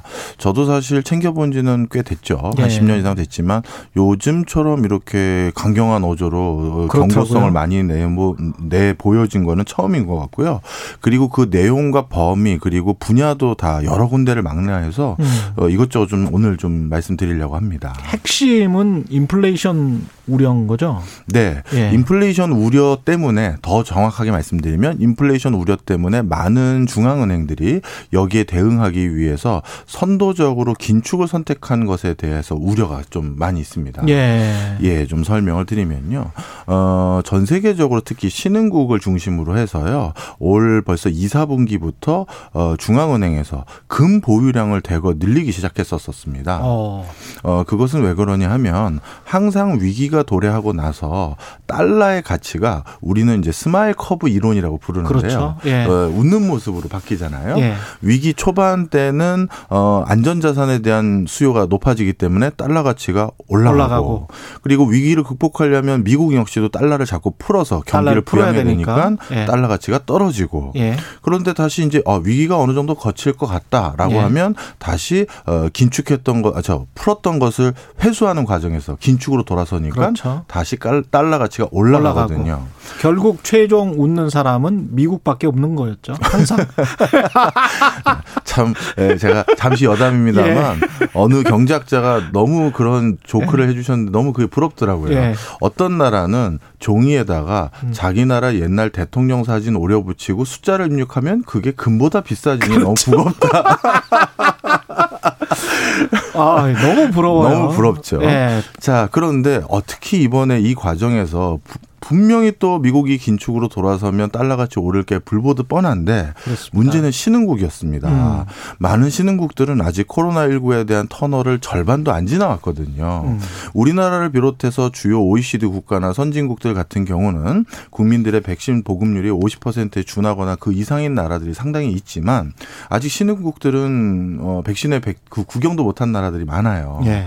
그리고 실질적으로 신흥국이 가지고 있는 행정력과 보건력을 봤었을 때 준다고 하더라도 우리나라처럼 각 지방마다 다 적재적소에 보급하지 못할 가능성이 많은 국가들도 많습니다. 그렇죠. 그러다 보면 신흥국은 앞으로도 향후 한 2, 3년 이상 어 완화적인 정책 기조를 계속해야 되는데 어 갑자기 달러 가치가 이렇게 급상승하면 신흥국의 통화 가치 불안과 금융 불안을 어, 우려할 수밖에 없었습니다. 그렇죠. 그래서 선도적으로 금을 미리 매입하기도 하고 자신들의 통화 가치를 유지하기 위해서 신흥국이 먼저 금리를 올려가는 기조가 있었었어요. 그 브라질도 지금 그러고 있고요. 예. 네. 바로 그러다 보니까 어 IMF 입장에서는 아직 터널을 다 지나온 것은 아닌데 음. 너무 성급하게 어 긴축의 기조서로 긴축의 기조로 돌아서고 있고 음. 이 과정에서 좀 전에 기자님께서 말씀하신 것처럼 지금 인플레이션 등 그밖에 다른 불확실성 요인이 있는 상태에서 이것을 너무 빨리 긴축으로 돌려서는 안 된다라고 음. 우려를 하고 있는 겁니다. 근데 지금 저 청취자 여러분이나 유튜브로 시청자 여러분들도 우리가 신흥국인지 선진국인지 아, 예, 예. 이거 헛갈려 하시는 분들이 분명히 있을 거고 IMF 보고서에 어떻게 우리를 분류하고 있는지도 좀 말씀을 해 주시면 좋겠습니다. 네. 예. IMF는 통상적으로 선진국으로 분류하는 나라가 38개 국가가 있습니다. 예. 그 중에 우리나라도 이 선진국에 포함되어 있습니다. 그렇죠. 예, 그래서 우리나라에서는 어, 선진국을 분류하는 기준에는 우리나라 들어가 있다 이렇게 보시면 예. 됩니다. 신흥국이라 그래서 우리가 계속 포함되는 걸로 지금 생각하시는 기존의 관념 때문에 음, 아, 그런 분들이 굉장히 많을 것 같은데 네. 분명히 어드밴스드 이카노미스라고 음. 돼 있습니다. 네. 유로랄지 미국, 캐나다를 제외한 다른 선진국들을 어드밴스드 이카노미로 분류를 따로 해놓고 있고요. 거기는 선진국들입니다. 예, 그래서 우리는 지금 말하는 신흥국은 한국이 포함이 안 됩니다. 네. 예. 일단 인플레이션 압박 때문에 신흥국들은 금리를 올릴 수밖에 없는 분위기, 금리를 올리게 되면 어떻게 되나요? 예. 지금 금리가 올려가는 과정에서 IMF 이번에 반기 금융안정 보고서에 크게 우려하는 부분이 예. 채무 불이행 리스크가 훨씬 높아질 가능성이 있다라는 걸 음. 우려하고 있습니다. 어, 저도 이 수치를 보면서 공이 하도 많아서 제가 공을 잘못 셌나 다시 봤는데요. 어, 지금 IMF에서는 기업 부채가 오는 2021년에 얼마까지 올라왔냐면 19조 달러, 우리나라 돈으로 2경 2천 조 원입니다. 경이에요. 이경. 경. 예. 이경. 예. 저도 경이라는 단어는 잘 안 쓰잖아요. 예. 그래서 제가 2천조를 잘못 썼나 예. 봤는데 예. 이 경이더라고요. 그래서 특히 아주 명시가 되어 있는데요. 예. 미국, 중국, 일본, 유로존 등 예. 어, 주요 8개 국가들은 어, 기업 부채의 총액이 40%에 육박할 정도로 크게 늘었고 한국도 언급되어 있는 정확한 구절이 있는데요. 브라질, 인도, 한국 등은 은행 시스템이 이 과정에서 어, 취약해질 수 있는 부분에 노출되어 있다. 이렇게 음. 표현이 되어 있습니다. 예. 우리나라도 단기에 급증했던 뭐 위험 자산에 대한 선호성, 그 다음에 부동산 가격 인상 이런 것들을 무리한 차입으로 구매하신 분들이 있기 때문에 분명히 있죠. 예. 그런 것들에 대한 우려를 하고 있는 상황이죠. 그럼 자산 부분 같은 경우는 사실은 가격이 역대 뭐 지금 떨어졌다고 하지만 굉장히 높고 부동산은 뭐 지금 떨어진 적은 없고요. 그렇죠. 예. 어떻게 보세요? 이런 자산 시장은? 예, 신흥 어, 신흥국하고 선진국 그리고 선진국 중에서도 좀 달라질 것 같습니다. 예. 미국이나 유럽 같은 경우는요, 자기가 계속 살고 있는 동네가 옆에 갑자기 매매가 좀 일어나면서 최근 시세가 20% 40% 이상 올랐다라고 진단한 부동산 시세들이 많아요. 맞습니다. 근데 우리나라는 좀 다릅니다. 우리나라는 부동산 시세가 들썩거리면 오랫동안 살던 동네를 떠나서 급격하게 이주가 되는 경우가 많거든요. 수도권 변방으로 그렇죠. 가죠. 예. 세입자 세출자가 유럽이나 미국에 비해서 상당히 빈번도가 높아요. 음. 그런 과정에서 이번에도 무리하게 채무를 도, 어, 끌어써 가지고 어, 자산 증식의 수단으로 부동산을 엿보신 분들이 계실 텐데 이런 분들이 만약에 금리가 올라갔다라고 하면 유럽이나 미국 또는 일본 같은 경우는 그냥 내가 계속 살고 있는 집값이 요즘 시세가 올랐다 떨어졌대 이러면 끝나지만 음. 우리나라는 이 시그널은 전 굉장히 좀 조심해야 될 요소로 봅니다. 선진국들 같은 같은 경우, 그러니까 완전히 도시화나 산업화가 진행돼서 한 200년 정도의 자본주의 역사를 가진 선진국들 같은 경우는 이사를 아예 안 하니까. 그렇죠. 이게 집 가격의 급등락과 관련해서 그렇게 큰 위험 부담이 없다면 한국은 이사를 투자의 개념, 특히 갭 투자 많았거든요. 네. 그런 투자의 개념으로 생각하시는 분들이 굉장히 많기 때문에 또 이사를 할 경우 또는 자산 가격의 하락으로 뭔가 힘들어질 경우 게다가 우리가 이제 전세금이 있지 않습니까? 네.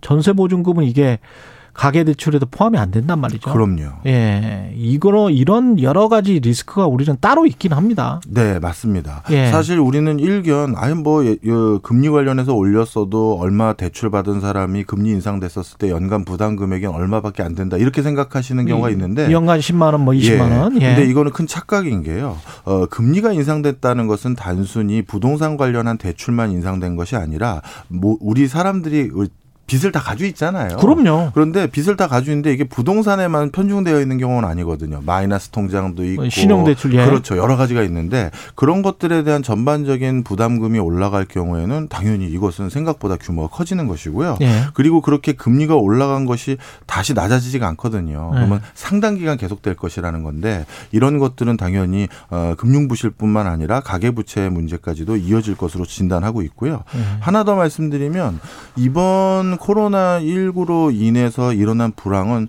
어 처음으로 이제 구조 조정 없이 진행됐던 불황이거든요. 예. 예. IMF 외환위기나 글로벌 금융위기 때는 우리나라를 대표하는 기업들이 뭐, 뭐 파산하거나 청산되거나 다른 회사에 인수합병되거나 이런 일들이 많았었습니다. 근데 이번에는 우리나라뿐만 아니라 전 세계적으로 대부분의 국가들이 일종의 천재지변으로 인한 불황이기 때문에 묻지마로 회사채를 매입해 주거나 일단 기업의 잔존 여명을 이어 이어갈 수 있도록 만들어줬습니다. 음. 그런데 2차 세계대전 이후 전 세계에서 가장 많은 유동성이 뿌려지다 보니까 이 옥석이 가려지지 않은 상태에서 기업들의 옥석이 가려지지 않은 상태에서 대규모 M&A만 먼저 전개됐었어요. 아. 예전에는 어떤 부실 기업들이 먼저 드러나고 나면 그 기업들이 싸게 매물로 나오고 예. 그러면 견실한 회사들이 그런 기업마저 인수해서 사실 불황이 지나고 나면 특정 회사의 독과점 구조가 더 공고해지는 게 기본적인 그렇죠. 흐름이었거든요. 예. 사실 우리나라도 그렇죠. 예. 우리나라도 배 만드는 회사 얼마나 많았고 자동차 만드는 회사 얼마나 많았습니까? 예. 그런데 이런 불황을 한 번씩 경험하고 나면 그 회사들 중에서 하위권에 있는 회사들이 하나씩 없어 지면서 그렇습니다. 상위권에 붙어요. 예. 그래서 이제 우리나라도 이 다음번에 만약에 위기가 오면 음. 사실 이제 구조조정이라는 선택지가 없는 상황이 돼버려요.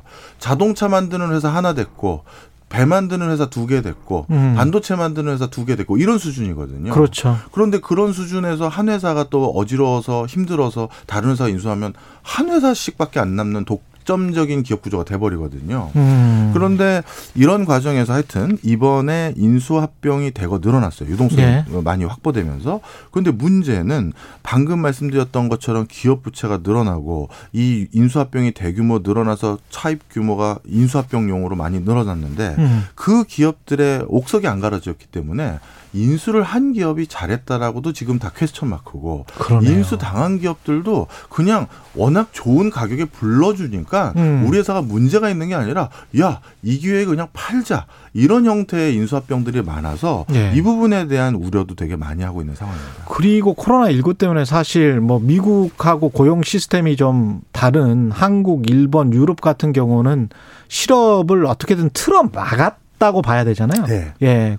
국가가 고용 보조금이랄지 이런 이런 것들을 굉장히 그렇죠. 많이 줌으로써 근데 이제 이런 그 인수합병 늘어나고 이러면서 금리가 올라가 버리면 구조조정의 그 아픔이 들어올 수도 있는 거잖아요. 맞습니다. 예. 이번에는 그래서 코로나 19가 어 불황과 함께 구조 조정이 일어나고 그다음 인수합병이 일어난 게 아니라 음. 지금은 돈의 힘으로 야 서로 몸집 불리자 우리가 그렇죠. 합치자 신규 네. 사업 진출하 같이 하자 이렇게 해서 M&A가 먼저 진행됐고 그런데 금리가 올라가고 그리고 긴축 기조로 돌아서면서 돈의 힘으로 경제가 돌아가는 게 일부 주춤할 것 같거든요. 그렇죠. 그럼 뒤늦게 그 몸집이 커진 그 M&A 한 그 초우량 기업들이 예. 이제 구조조정을 뒤늦게 할 수밖에 없는 거죠. 맞습니다. 그러면 예. with 코로나와 함께 우리가 목격할 부분이 이제부터 구조조정이 아닌가 걱정하는 나라들이 많습니다. 지금부터 본선 시작이다. 음, 그런 그런 생각도 들고요. 자산이라는 측면에서도 자산의 크기만 커졌지 그걸 뒷받침할 수 있는 소득은 사실은 돈 찍어내서 이전 소득으로 이렇게 대충 떼운다든가 네. 투자로 좀 한몫 보신 분들 있다든가 근데 그거는 소수일 테고 예. 그런 정도일 테기 때문에 전체적으로 내가 소득이 늘어서 자산이 늘어났다 이거는 아니잖아요. 그렇죠. 이게 예. 그러면 자산 가격이 너무 커졌는데 그 자산 가격을 뒷받침할 소득이 없으면 현금 흐름이 없으면 금리가 높아질 때는 그러면 그 현금 흐름이 좀 힘들어지는 분들이 자산을 내놓을 수 내놓을 가능성, 네. 기업을 내놓을 가능성, 네. 부동산 뭐 다른 뭐 retail 부동산, 오피스 부동산 다 마찬가지죠. 예. 그리고 이번에 또 IMF 저기 반기 금융 보고서에서 이제 코인이란 단어도 등장하기 시작했는데요. 예. 이 코인에 대한 우려도 굉장히 그 강국하게 하고 있습니다. 좀 설명을 드리면 강국하게 전 세계에서 이제 stable coin 시장이 점점 규모가 커지고 있고 예. 이것도 1,200억 달러 수준까지 올라왔다라고 합니다. 자, 그런데 이 stable coin이라는 것은 불확실성이 높은 변동성이 높은 코인을 달러와 같은 특정 금융 자산과 1대1로 연동해서 고정시키는 코인들을 말하는데요. 예. 그런데 이 stable coin들에 대한 규제가 없습니다. 음. 규제가 없는데 지금 많은 사람들이 이 코인은 안전하다 이런 코인들을 또는 일부 국가에서는 법정 통화로 만들다 보니 이거에 대해서 여러 가지 새로운 리스크가 대두되고 있고 그리고 이렇게 코인 시장이 커짐으로써 중앙은행이 경제를 통제할 수 있는 역량들이 자꾸 취약해지고 있다. 네. 그래서 코인 시장에 대한 적정한 규제뿐만 아니라 중앙은행이 이것을 관리 감독할 수 있는 상황을 만들어야 된다. 이런 음. 언급도 하고 있습니다. 국가 차원에서 개인 차원에서는 지금이라도 어떻게 대비해야 될까요? 지금 가장 큰 우려는요. 예. 아직 우리가 터널을 다 지나온 게 아니다. 아, 음. 이제 코로나19 끝났다라는 축제가 이제 시작되는 게 아니라 네. 또 다른 위기를 준비해야 될 것으로 보여지고요. 지금 전 세계에서 마이너스 금리 채권 규, 모가 15조, 15조 달러입니다. 이것도 어. 1경이 넘어요. 예. 채권이 마이너스라는 것은 가지고 있으면 손실이라는 그렇죠. 거잖아요. 예. 그런데 이걸 왜 가지고 있느냐? 지금 이 돈을 어디다가 써야 될지 모르는 자금이 벌써 이만큼 있다라는 거예요. 이게 음. 전 세계 채권 시장의 4분의 1입니다. 어. 그러면 이 돈들이 있는 상황에서 금리는 아저 인플레이션 당연히 유발됐고 예. 그 과정에서 어이 지금 많은 국가들이 이 마이너스 채권임에도 불구하고 경기가 안 살아나고 있는 국면이고 음. 그래서 지금 우리가 대비를 더 해야지 with 코로나니까 이제 다 끝났고 음. 잔치하면 된다라고 생각하면 안 된다고 생각하고 싶어요. 예. 해타세님 잘못하면 부동산 급락하겠네요 말씀하셨고요. 오륙도님 박정우 교수님 반갑습니다. 예. 요새 부동산 거래 절병 매수자 매수자 사라졌어요. 부산은 그런가 보군요. 예. 알겠습니다. 예. 지금까지 최경련의 최강시사 경제합시다. 박정호 명지대학교 특임 교수였습니다. 고맙습니다. 감사합니다. 예. KBS 일라디오 최경련의 최강시사 듣고 계신 지금 시각은 8시 46분입니다. 여러분은 지금 KBS 일라디오 최경영의 최강 시사와 함께하고 계십니다. 네, 주말 사이 코로나19 신규 확진자 1,400명 선 기록하면서 감소세입니다. 다음 달 단계적 일상 회복에 대한 기대가 점차 커지고 있습니다. 정부에서 코로나19 일상 회복 지원 위원회를 구성해서 의견 모으고 있는데요. 여기에 방역 의료 분과 위원으로 참여 중인 한림대학교 강남 성심병원 감염내과입니다. 예, 이재갑 교수님 전화로 연결돼 있습니다. 안녕하세요. 예, 안녕하세요. 예. 확진자가 다행히 감소세입니다. 네, 예. 예. 어떤 요인이 작용했을까요? 어, 일단 이제 예방접종률, 특히 예방접종 완료자가 계속 늘어나고 있는 부분이 가장 큰 영향을 미쳤을 거로 생각이 되고요. 예. 두 번째는 추석 이후에 갑자기 이제 3,000명대 넘게 확진자 나오면서 이제 우리나라 분 국민들이 이런 확진자가 늘어나면 또 스스로 조심하는 그런 부분들이 더 많이 생기거든요. 아. 그런 부분들도 영향을 좀 끼친 게 아닌가 생각이 듭니다. 수도권 같은 경우에 이제 접종 완료자 포함 시에는 8명까지 사적 모임이 오늘부터 허용된다는데요. 네. 예, 이러면은 백신 인센티브 정책이 계속 그 확대되겠습니다. 그렇게 기대해도 될까요? 네, 일단은 이제 단계적 일상 회복 직전에 일단은 이제 그 다리 개념으로 이제 시작된 부분이어서 일단 앞으로의 단계적 일상 회복의 방향성을 보여준 부분이라 생각하시면 될 것 같고요. 음. 다만 워낙 이제 미접종자 두 명에 접종자 여섯 명 이렇게 하려고 했었는데 지금 예. 아직도 접종 완료자가 좀 많이 없다 보니까 지금 이제 4 플러스 4로 지금 된 상황인데요. 4 플러스 아마도 4. 예. 예, 예. 근데 아무 앞으로 단계적 일상회복 단계로 접어들기 시작하면 이런 접종자 위주의 정책을 우선 실시하는 방향으로 결정이 될 것 같기는 합니다. 예, 오는 금요일 정도면 이제 전 국민 중 70%가 접종 완료자가 된 건데 된다고 하는 건데 10월 말에 이렇게 되겠다라고 했었으니까 뭐 정부로서는 약속을 지킨 거네요.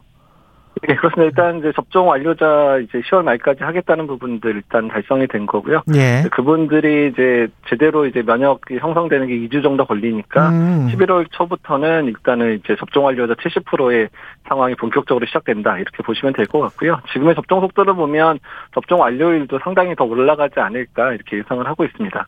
그러면 나중에 뭐 80% 넘게 올라가고 그러면 우리가 말하는 뭐 집단 면역이라는 거는 언제부터 확실하게 의학적으로는 이, 이 집단 면역이다 이렇게 이야기할 수 있, 는 건가요? 어, 근데 이제 델타 변이의 전파력이 너무 이제 강화되고 너무 강하기 때문에 예. 그러니까 집단 면역만으로 유행 자체가 줄어드는 상황들을 달성하는 게는 어렵다는 거는 이미 이제 우리나라에서도 보셨고 또 어, 이제 싱가포르나 그렇죠. 여러 국가에서 예. 보셨을 겁니다. 그래서 일단은 이제 백신 접종만으로 집단 면역에 도달할 수 없기 때문에 백신이 할 수 없는 영역에 대해서 마스크 착용이라든지 또는 거리두기를 백신 접종 올라가면서 조금씩 완화는 하겠지만 어쨌든 거리두기 전략과 마스크 착용은 한동안 꽤 오랜 기간 계속 지속돼야 될 수밖에 없습니다.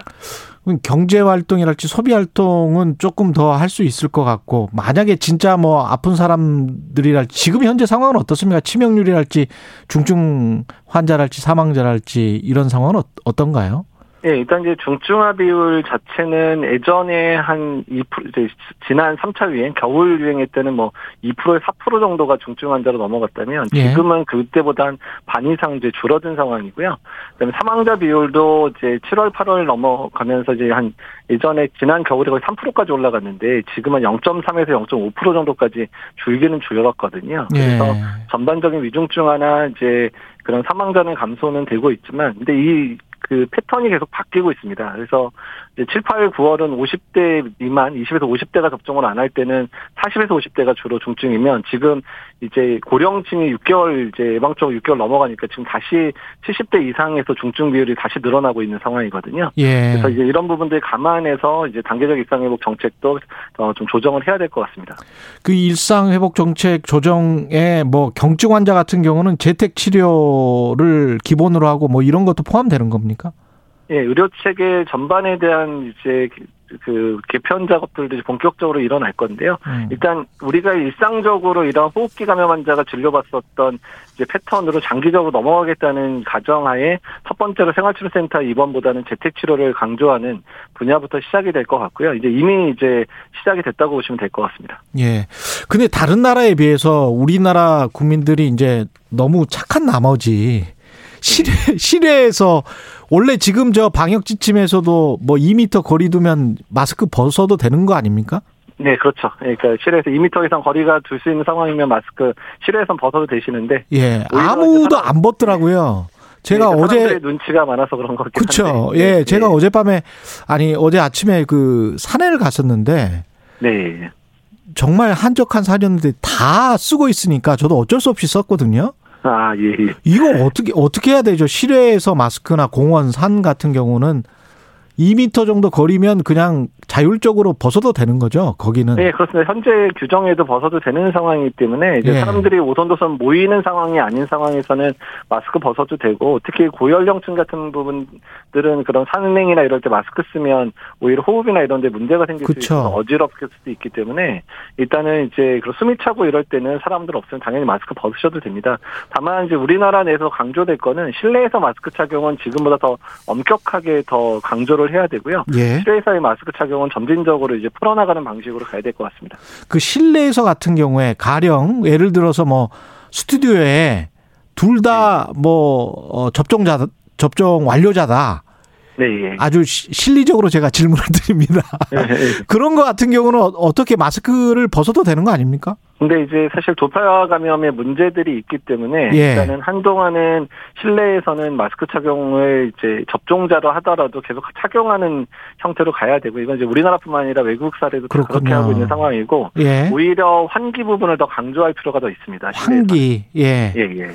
그 어린 친구들 같은 경우는 16세, 17세 청소년 임, 임신부 같은 경우도 오늘부터 백신을 맞게 되는데요. 네. 예. 이거는 어떻게 평가하세요? 접종 이익이 뭐 크지 않다라는 그런 사람들도 있는데.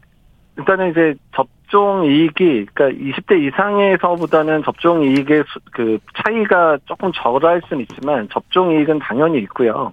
그러니까 미국 자료를 보더라도 예방 접종을 안 한 이제 청소년하고 예방 접종을 한 청소년을 보면 입원율이 거의 10배 차이가 나거든요. 예. 그래서 일단 예방 접종을 하는 것 자체가 질병 예방 그리고 중증화 예방뿐만 아니라 또한 학생들이 학교에서의 수업을 좀 더 원활하게 할 수 있는 측면들도 있기 때문에 사회적 비용까지 고려해서 일단 예방 접종을 조금 더 이제 권고하면 좋지 않을까 이렇게 생각을 하고 있습니다. 예.